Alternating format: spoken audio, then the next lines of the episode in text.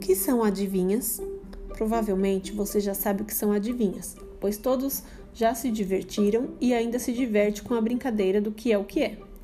As adivinhas são charadas com perguntas e respostas, que além de se divertir, todos precisam pensar para responder. Todos podem criar as perguntas.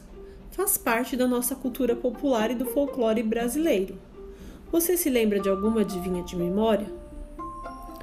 Como sugestão, você poderá criar um caderno de adivinhas. Assim, além de brincar, você aprenderá a escrever novas palavras e consultar sempre que quiser. Vamos ver se você é bom nisso. Tente adivinhar. O que é o que é?